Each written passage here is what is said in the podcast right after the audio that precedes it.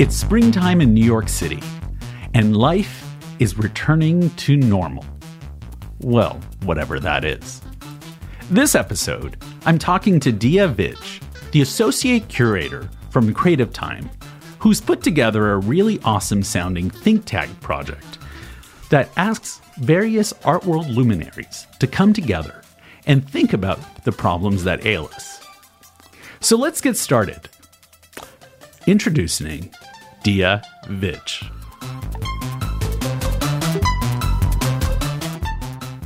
Hi, Rod. Hey, Diaz. So, okay, you're organizing a think tank in the middle of a pandemic. and if I'm not mistaken, you started this job in the middle of a pandemic. I did. So, how long have you been at Creative Time now? I have been there since September. Wow. Okay. So, this is not exactly an orthodox way to start a job. No, absolutely not. I think I've been to our office two times since September. Um, but luckily have been able to get some FaceTime with my coworkers. But yeah, an unorthodox way to start, to say the least.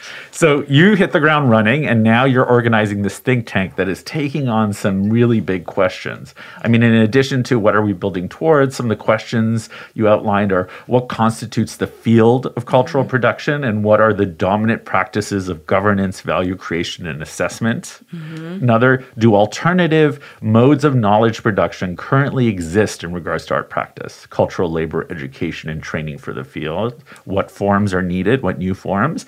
And what ideological, cultural, and structural shifts are required to steward transformational change? So, just you know, small questions you know Yeah. you think about sometimes. You know, we can probably answer them right now. we, we could sol- solve the think tank right Yeah, now. Check. Let's do it. Yeah, so we offered those questions. So the way that we assembled this think tank was through an open call as well as doing some direct outreach, getting referrals from people to really help us understand how to have an uh, expansive group of people in this think tank and to really have an uh, expanded perspectives in the room.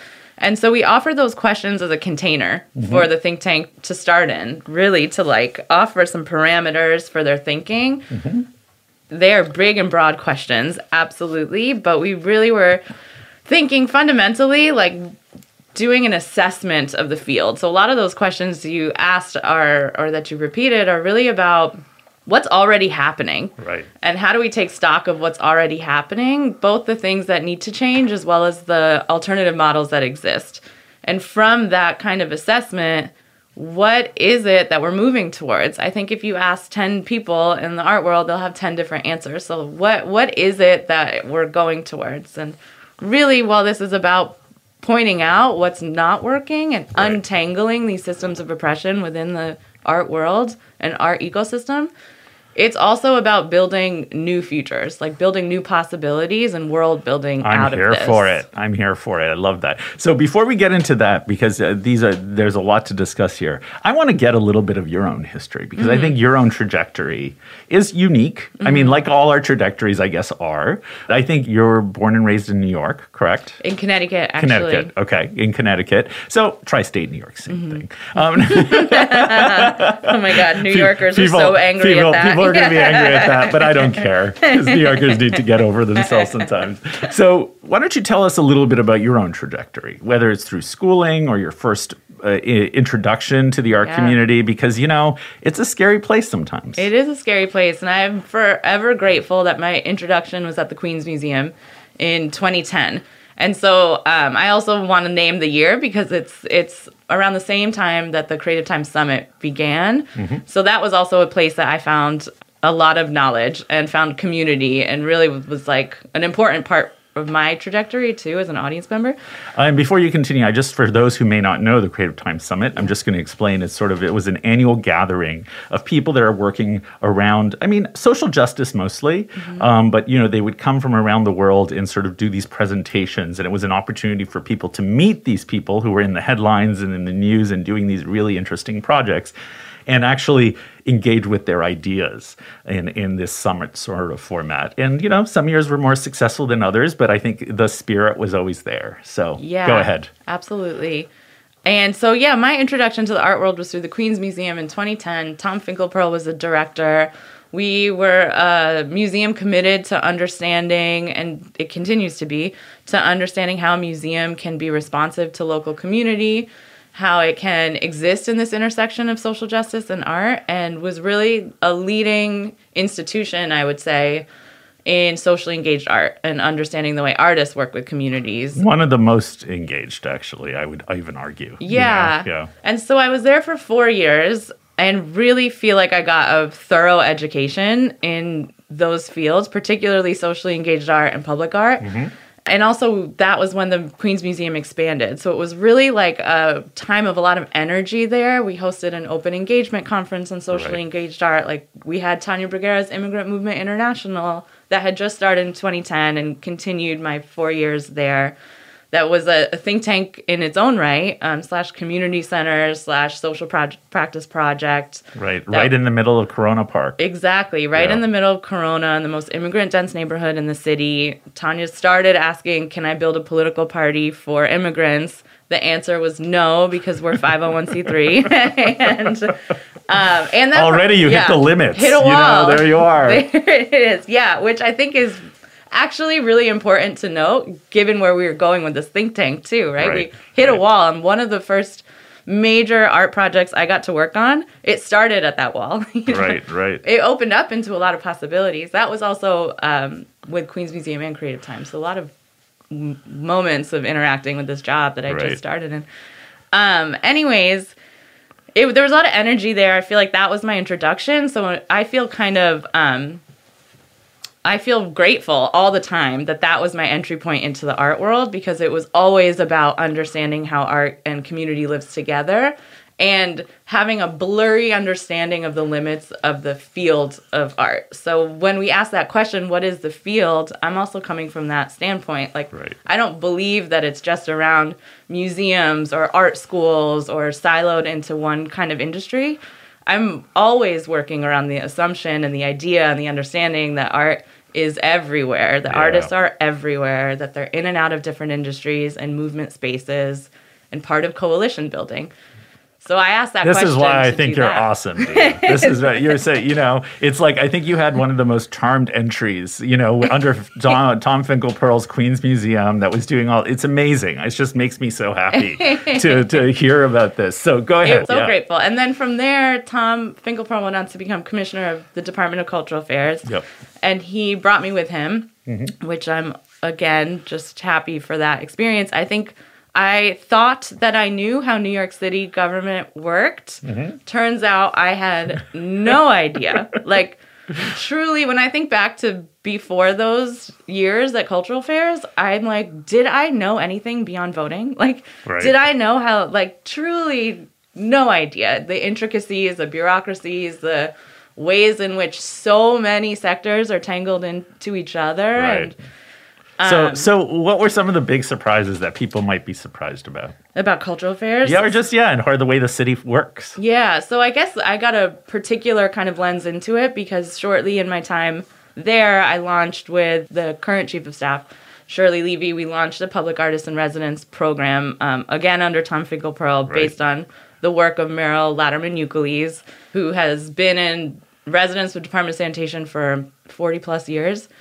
But thinking again how artists and art can embed more deeply into civic life, we launched this program where we put artists in residence with city agencies to be political, to be collaborative from within these government systems, to see if the way that we know that artists affect and impact community change, can they do that with systems and political systems? Was the inquiry question for that. So I'm just going to put it out there. It was inevitable you you created a think tank. I mean, honest, I know, because I'm always dabbling in these government structures. you know, it's it's it's it's inevitable. I mean, really. Let's just be honest. well, hopefully, this is no neoliberal think tank. Well, it sounds like you took everything you learned from those to like prepare yourself for this a little bit. Yeah, I think that's right. So I ended up working with like probably a dozen city agencies, Right. and we came in at this like commissioner level buy in. That was really important for the program. So as the artists were learning the ins and outs of these different agencies, so was I. from a really high level perspective, as well as like on the ground, the work these artists were doing with communities most impacted by these agencies. So, Right. from like immigrant affairs to Department of Probation to Right. children's services to veteran services, like really a broad range of social services um, and carceral systems. And I could go on and on about each instance for hours.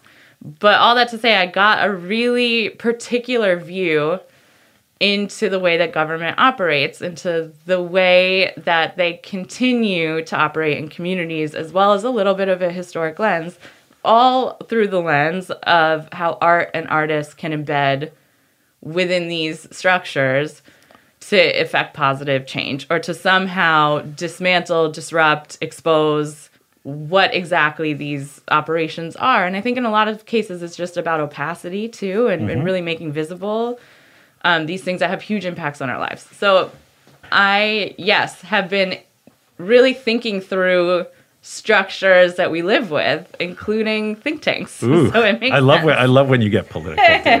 This is great.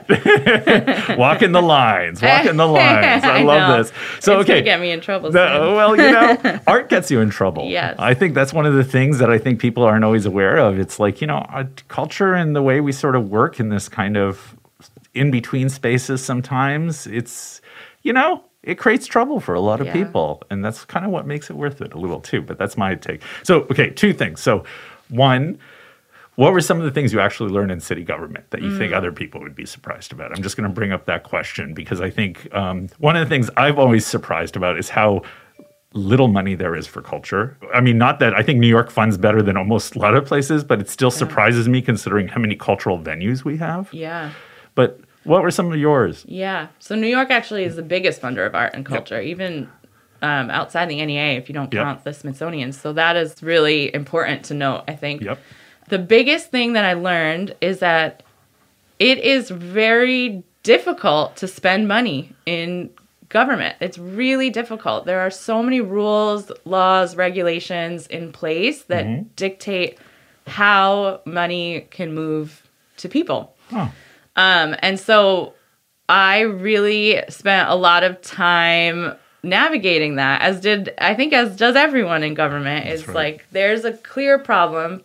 For example, working with the DIY community, we did a lot of advocacy work with the DIY community, trying to understand how to, particularly after the ghost ship fires, trying to understand how to bring spaces up to code. Let me just explain for people. Ghost Ship Fire was a major fire at a warehouse slash venue, alternative venue space in Oakland, California, that burned down and a number of people died in. And it became such a huge rallying cry for the regulation around these types of DIY spaces. Yeah. Go ahead. Absolutely. And even again, thinking about the field, like our field is vast and it often starts with these alternative DIY spaces in Right. which artists of all ages, of all backgrounds find each other in a safe space that they create to make art um, and to make nightlife and to make community.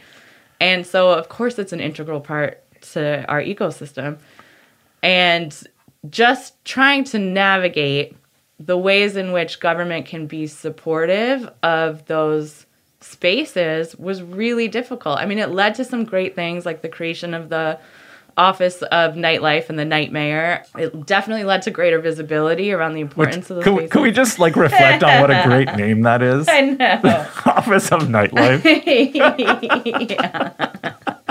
I please tell me their hours are like 10, 10 p.m. to like 6 a.m. or something. I know, I, I know mean, it's not, but I wish. I, I wish. I wish. Okay, sorry, go ahead. It's like the yeah, it's like that. That sounds like cool and sexy and right. exciting. And really what it is is untangling a whole lot of systems from small Right. business services to the for-profit art industry to the nonprofit one, which are two separate city agencies and city government, to like all of these kinds of intricacies is like really what you, uh, bureaucracies is really what you end up having to learn um, or what i ended up having to really learn. I think that's the biggest education i got is like there are all these things that feel logical that feel like an easy a to b is not that. No. Okay, so now fast forward, you end up in city government. What was the year you left city government? I left in 2018. 2018. So then, uh, now last year you landed Yes. at Creative Time. Yes. So, okay, now let's talk about this the think tank. Mm-hmm. What do people need to know? So these are P- Yeah. these are all different. You had a call for submissions Mm-hmm. and proposals, and you got all these proposals. Yeah. First reaction: What were you seeing that you didn't expect? Well, I first of all, we got over 200 proposals, Amazing. which is so heartening.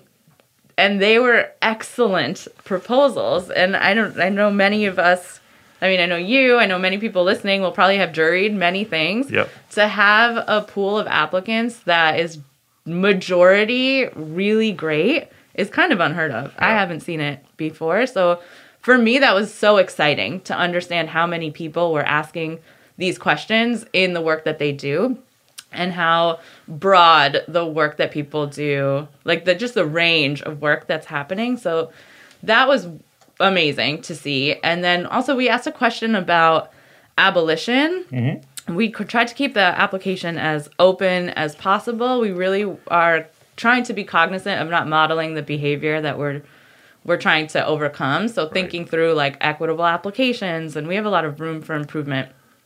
As does everyone. Like, is an do. open call even equitable? Is that democratic? Like, those are questions I have all the time.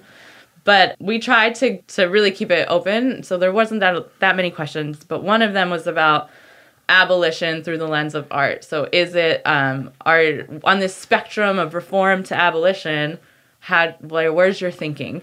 Um, and something I thought was really great was that it was always about carceral systems. I was expecting to read a lot of um, like a lot of answers around the ways that museums should shouldn't exist or the ways that they should be more diverse and really thinking about that range. Right. But so many of the answers were really clearly about the ways that museums and carceral spaces are tangled together, as well as like the origins, the colonial origins, and if we're really talking about untangling, unsettling, decolonizing, what is the role of the museum? So people really got that question and answered it with a lot of nuance. That's so great. that was amazing to see. So too. when we talk about abolition, I just want to educate people about that term because I think it was like during the last election, defund the police really triggered a lot of people Yeah. not understanding what it actually meant, and they just thought, "Oh my God, crime is going up." And there's... so, do you mind just sort of explaining what abolition is for people who may not be as familiar with the term? Yeah, absolutely. I think there's some amazing, um, there are some amazing thinkers and writers about this. Mariame Kaba, Angela Davis, Ruth Wilson Gilmore. Um, it's really about understanding that the way that we have set up society in terms of punishment, in terms of holding people captive, um, is part of a larger white supremacist project and is antithetical to building free futures for black communities, brown communities, etc. So mm-hmm. it is about ending jails, policing, and prisons as we know it today in favor of community oriented safety solutions and transformative justice. And I like to think about it like Ruth Wilson Gilmore offers abolition isn't about an absence, it's about a presence. So it's actually Right. about building the world we want to live in. And that is something I think all of the members of the think tank that we've recently assembled really ground in. It's about building alternatives and moving us towards the futures that we deserve. Right. So, having covered this topic for many, many, many years, I always find that it's people's fears are in the room when this topic comes up. Yeah. Do you know? And you know, it's because because it is a system, right? And we've grown up with this system, whether we like it or not. Mm-hmm. Do you know? It's been part of our consciousness. It's part of our jobs. It's part of you know. It's a system that's embedded in so many things. How do you deal with that? Because when people are bringing fear to the table, you know, I mean, you have funders, you have structures you're part of. You know, if the Creative Time is not an island in the middle of the world, do you know? Um, but I'm just curious, how do you negotiate that with people? How do you start that conversation with people that are maybe on the same page, but everyone might have a little different idea of what that means? Yeah. What have you found? Yeah, I mean, as a, a curator and as someone that works with artists and ideas, I think I get a lot of um, opportunity to really talk through ideas. And so I do think that there's a difference between me being a museum director and having this conversation versus me being a organizer of a program or a associate curator and having this conversation and this conversation that I have are with the artists that I work with in these spaces or around these ideas around really about building alternatives and again just going back to the my origins in the art world like that's really where I started. We were always working with artists that were building that were really interested in alternative economics. We're interested Right. in like all of the pieces that make abolition possible, which is really presenting different systems for us to live in. So for me, it hasn't really been that I haven't had to navigate it, if I'm being really honest, in a in a way that is at odds with my own professional growth. And I think it's just because I'm not a director. Like Right. I'm not the one that's in between these spaces. Totally. And it really is my job. And I think a lot of, I'm, this is not the same for a lot of people that work in museums, that work in bigger institutions. But part of my job is having those conversations with artists and publics. That's Right. what I do. So I think that's like where I see the opportunity too is to really be able to platform artists that are thinking through this in creative ways, community that is too, and bringing them together. I'm, I'm hearing a little bit of Queens Museum here. I love this because you know people may not realize, but Queens Museum under Tom and then later later Laura Raicovich, I mean, was one of the most progressive museums in this whole part of the world. I feel like in so many ways, doing some of those ideas, but you taking them to a whole different level, right? You're creating this think tank and stuff. I just, I'm just kvelling a little. This is awesome. So I just love love hearing this. Well, it's So- me, but it's also my colleagues at Creative Time. I think like what this Sure. like what this moment is in its most hopeful sense because there's so much to be not hopeful about. There's so much to feel dejected about. There's so much loss. We were talking about that this morning. Just the amount of unnecessary loss and across the board from the pandemic to racial terror and police violence to everything Yep. it's to housing justice. There's That's so right. much loss. There's so much to feel dejected about, but I still like it's still I'm grateful that this organization and my colleagues and uh, this amazing group of thinkers we've been able to assemble as well as 200 plus applicants and so many peers in the field have been able to ground in the possibility of doing things differently. Right. Um, and I think that's really where this think tank takes hold is like, well, now is the, the time to be going deep, um, to be spending a lot of time together, having these really hard conversations around what does this look like practically for our field.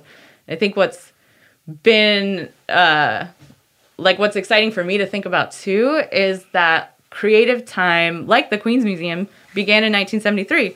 And that was a moment in New York where, you know, we were institution building. Like people Right. were building things. They were building the Studio Museum, the Queens Museum, El Museo, the Bronx Museum, Artist Space, the kitchen, creative time. Like, Essentially, all our alt spaces. exactly. you know were being built in the 70s or around that era or at least the ones we consider touchstones now Exactly. Art Workers Coalition was the kitchen formed. too i think Mm-hmm. yeah right Yeah, MoMA had just unionized. Like there was all this energy then that, in a lot of the first free days at museums you know around that era these are the sort of things i mean people take them for granted right but the people actually have to build towards those goals exactly, Yep. exactly the black. It was Black Panthers, Black Power movement, Young Lords. Like That's all right. of these things were happening together.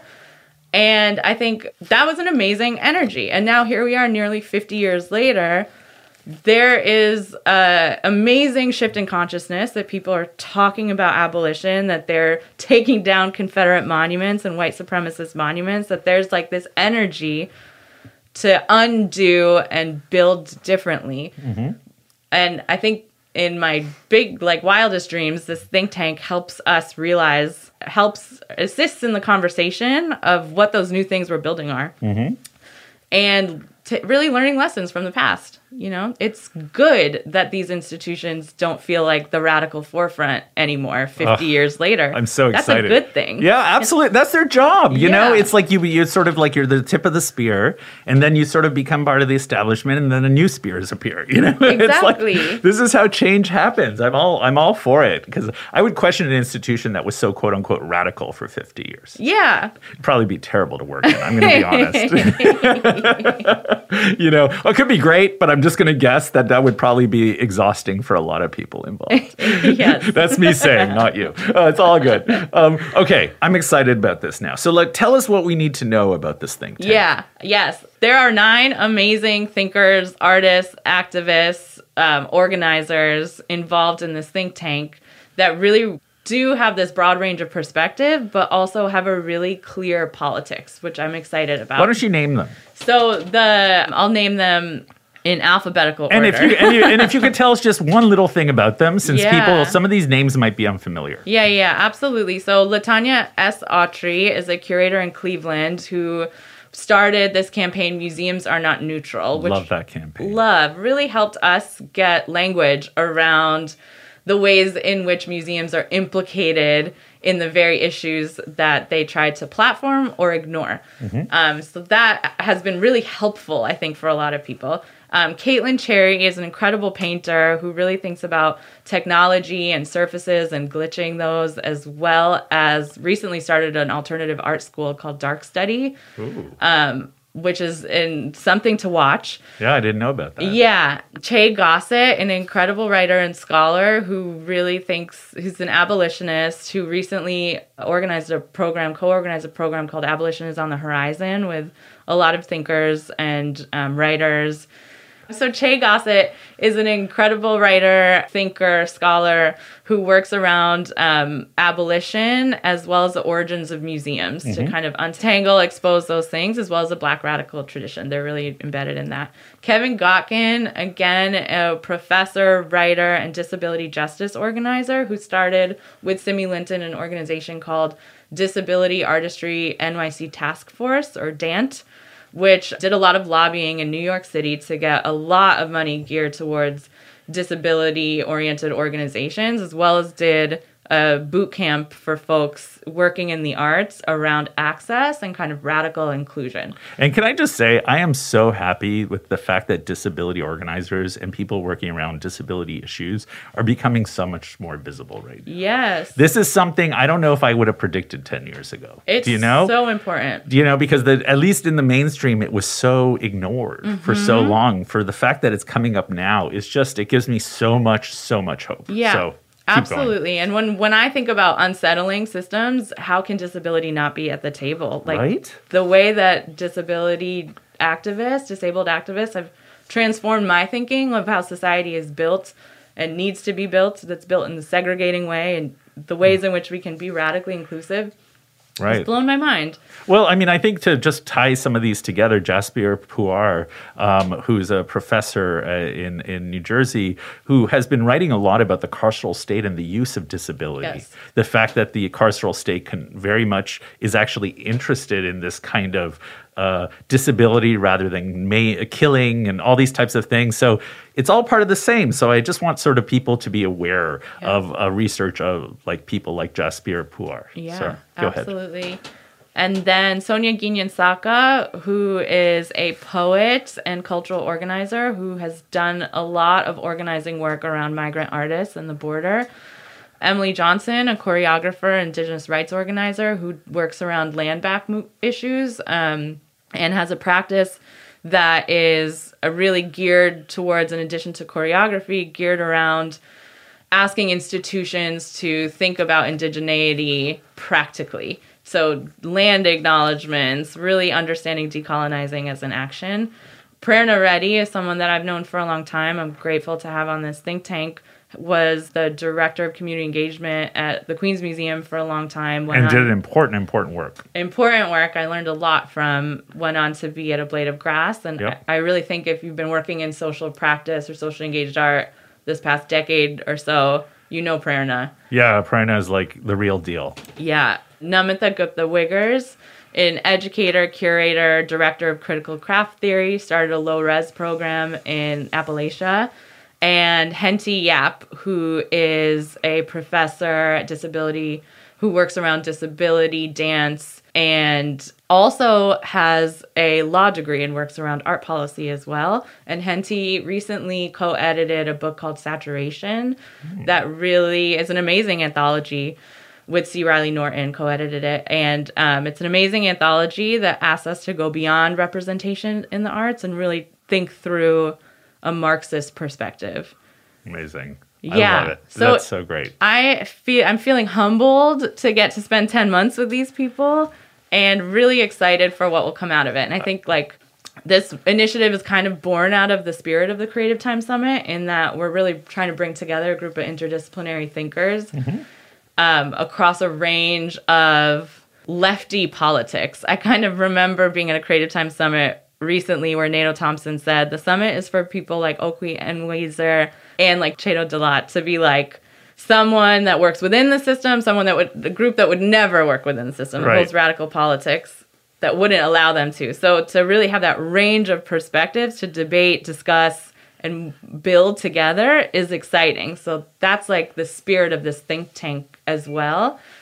And yeah, I'm humbled to get to spend this time with them. That's great. This is this is all really exciting. So now what is your hope? You know, like what is your hope for this project? And I know I know that you can't predict because I mean these are incredible thinkers, ind- independent people. They're going to do their own thing, right? You know, it's like they're all going to bring their own little piece and you can never predict when you sort of give birth to a project like this how it ends up. But what are some of your hopes? My hope, um, yeah, as you said, I can't predict, and so much of this program is Creative Time really taking a big step back and offering our resources as well as our staff support to support their thinking. So I can't predict what they're going to do. They have 10 months together. They're going to meet regularly. They're going to organize public programs. Mm-hmm. Um, they have a budget to do so. My hope is that this group offers a new goalpost for what we're moving towards and my hope is that it's partly implementable, it's partly actionable, but it's partly so beautifully wild we can't get there.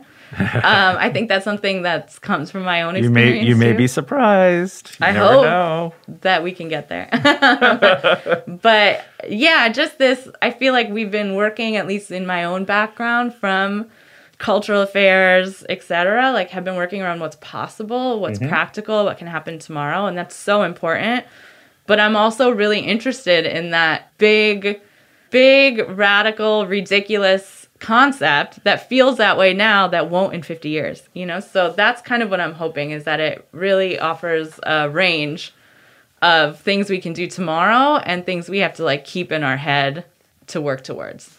Got it. Okay, so now curveballs. Mm-hmm. What are the curveballs you foresee? Like, you know, or are preparing for? Because, you know, the thing about these sort of like large, sprawling projects is there are a lot of moving parts. Yes. So, what are some of the things you foresee, like you're kind of excited about? I mean, that you've already started hearing from the the, the people involved, or you know, anything that you you just love to see in the world, and maybe you haven't addressed yet, but you feel like could be addressed in, in this project? Yeah, I mean, I think that so I, as somebody that has worked on a number of socially engaged art projects, not that this is one of them, but I do understand that any kind of collaborative situation is gonna end up looking and feeling nothing like I think it is. Mm-hmm. And that really what we have to be is like patient and here for the ride. So that's really where I'm centering. But I think the curveballs are going to come in to the specifics. I've been talking super broadly, right? But like, how are we going to think about labor in the art world? How are we going to think about art labor? What is what is governance in a world that's built on freer futures? Like, what is the alternative to a 501c3? I'm, I think like in the curveballs are really going to come into the nitty gritty and also into the people that the think tank brings into the group. So I'm hoping that there are curveballs. Also, I'm hoping that they bring in people that shake up their own thinking and allow for a bigger conversation. That's awesome. So now, what are some of the other things you want to share? What do people need to know about this project, Diya? About this project? Well, I hope that everyone stays tuned. I mean, I think a lot of people are working in the space right now, which is mm-hmm. exciting. And that I'm happy that this is one of many things that are happening. It's going to take all of us thinking through these issues all the time to get anywhere. Every single person. I'm with you. Exactly. I hope that people follow along, that they participate when the public programs happen, but that also they're like thinking through these questions on their own end. I know like so La- Laura Raicovich is writing a book about it. So many people are really thinking about these things. Um, so I hope that there's opportunity for all of us to come together. That's awesome. So now, what do people need to know about you? You know, because I, I've been I've been sort of watching your trajectory for years. I, you know, I've always uh, admired your work.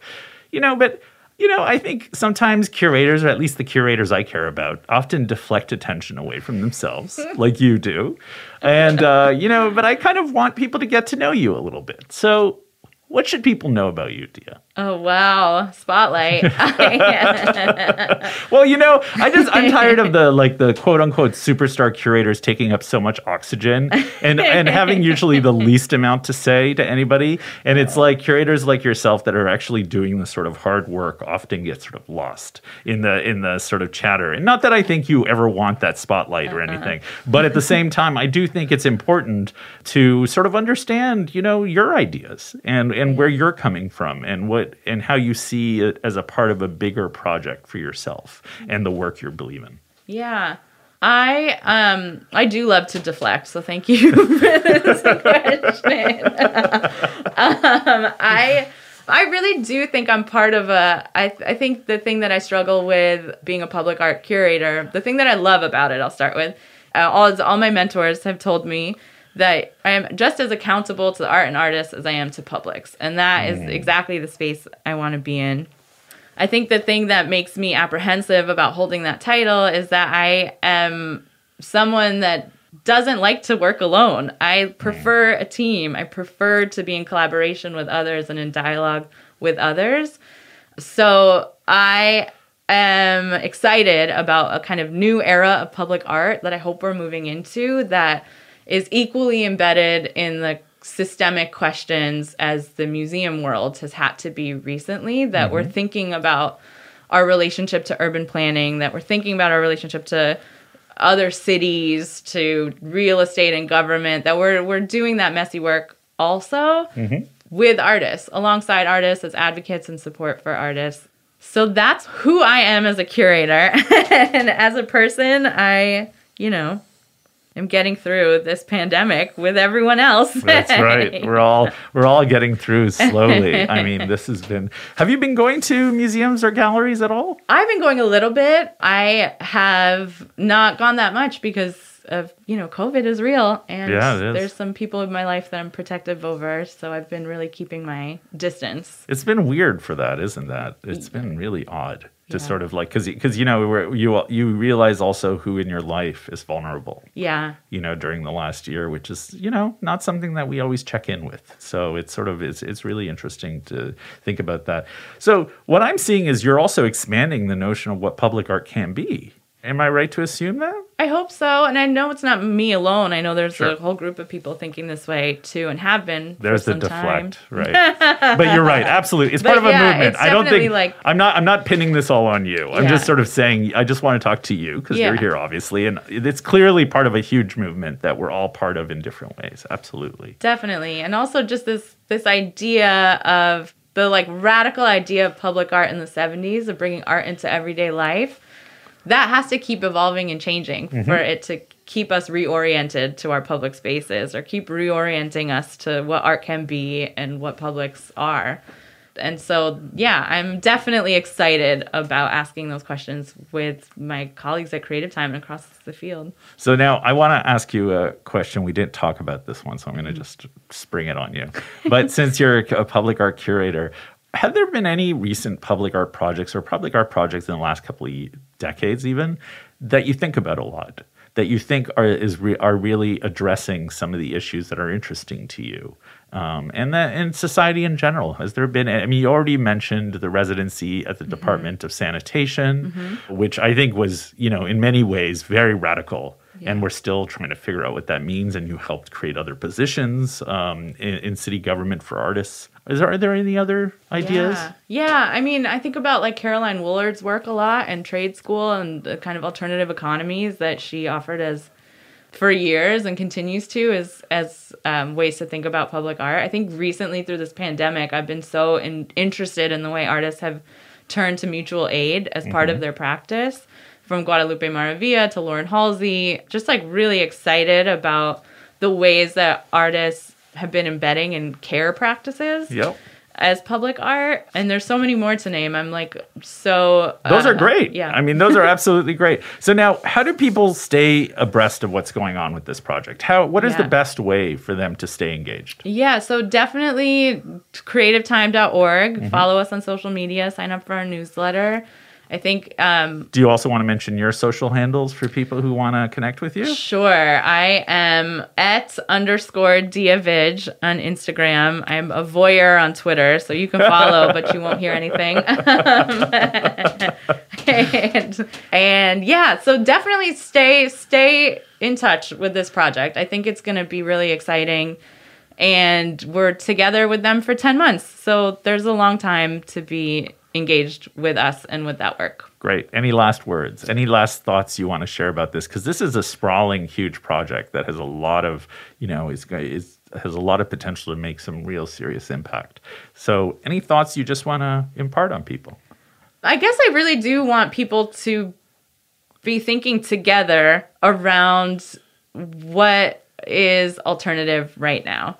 I think that's a really big question. And I think that we can get beyond a lot of these addendums and edits and reforms to our current systems mm-hmm. and think together about what else is being built. And people are. I guess that's really what I want to say is that is happening. There are so many networks of care that are set up through artists and community that are really presenting alternative possibilities. So I would also encourage people to get to know what's happening in their communities and get involved in those projects and communities. Wonderful. And kudos for Creative Time for bringing you on to make this happen. That's really exciting, uh, in my opinion. And I know there's a team behind it. There's always a team. It's never just one person, no matter what people like to think. But, you know, I think it's just really just wonderful to hear, you know, this ambition you know, at a time when I think a lot of us are still grappling with what the pandemic means and what's going to come after. I mean, we were talking about issues. I think the city is going to deal with a lot of budget shortfalls Yeah. as a result of this pandemic, considering that they don't want to raise taxes on billionaires. Mm-hmm. So, you know, we're going to have to deal with those realities in the arts community as an example. So I think it's really wonderful to to see this kind of big thinking. So congratulations. I'm excited to follow and see what happens over the next 10 months. And uh, kudos to you. And hopefully, we'll maybe have you back to talk a little bit about the progress you've been made. Yeah, absolutely. Thank you for having me. Great pleasure.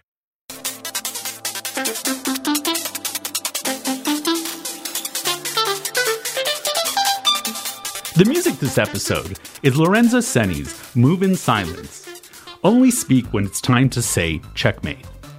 It comes to us from Warp Records, and you can check it out wherever you stream music. My name is Hrag Vartanian. I'm the editor in chief and co founder of Hyperallergic. Thanks for listening, and stay safe. And also get vaccinated.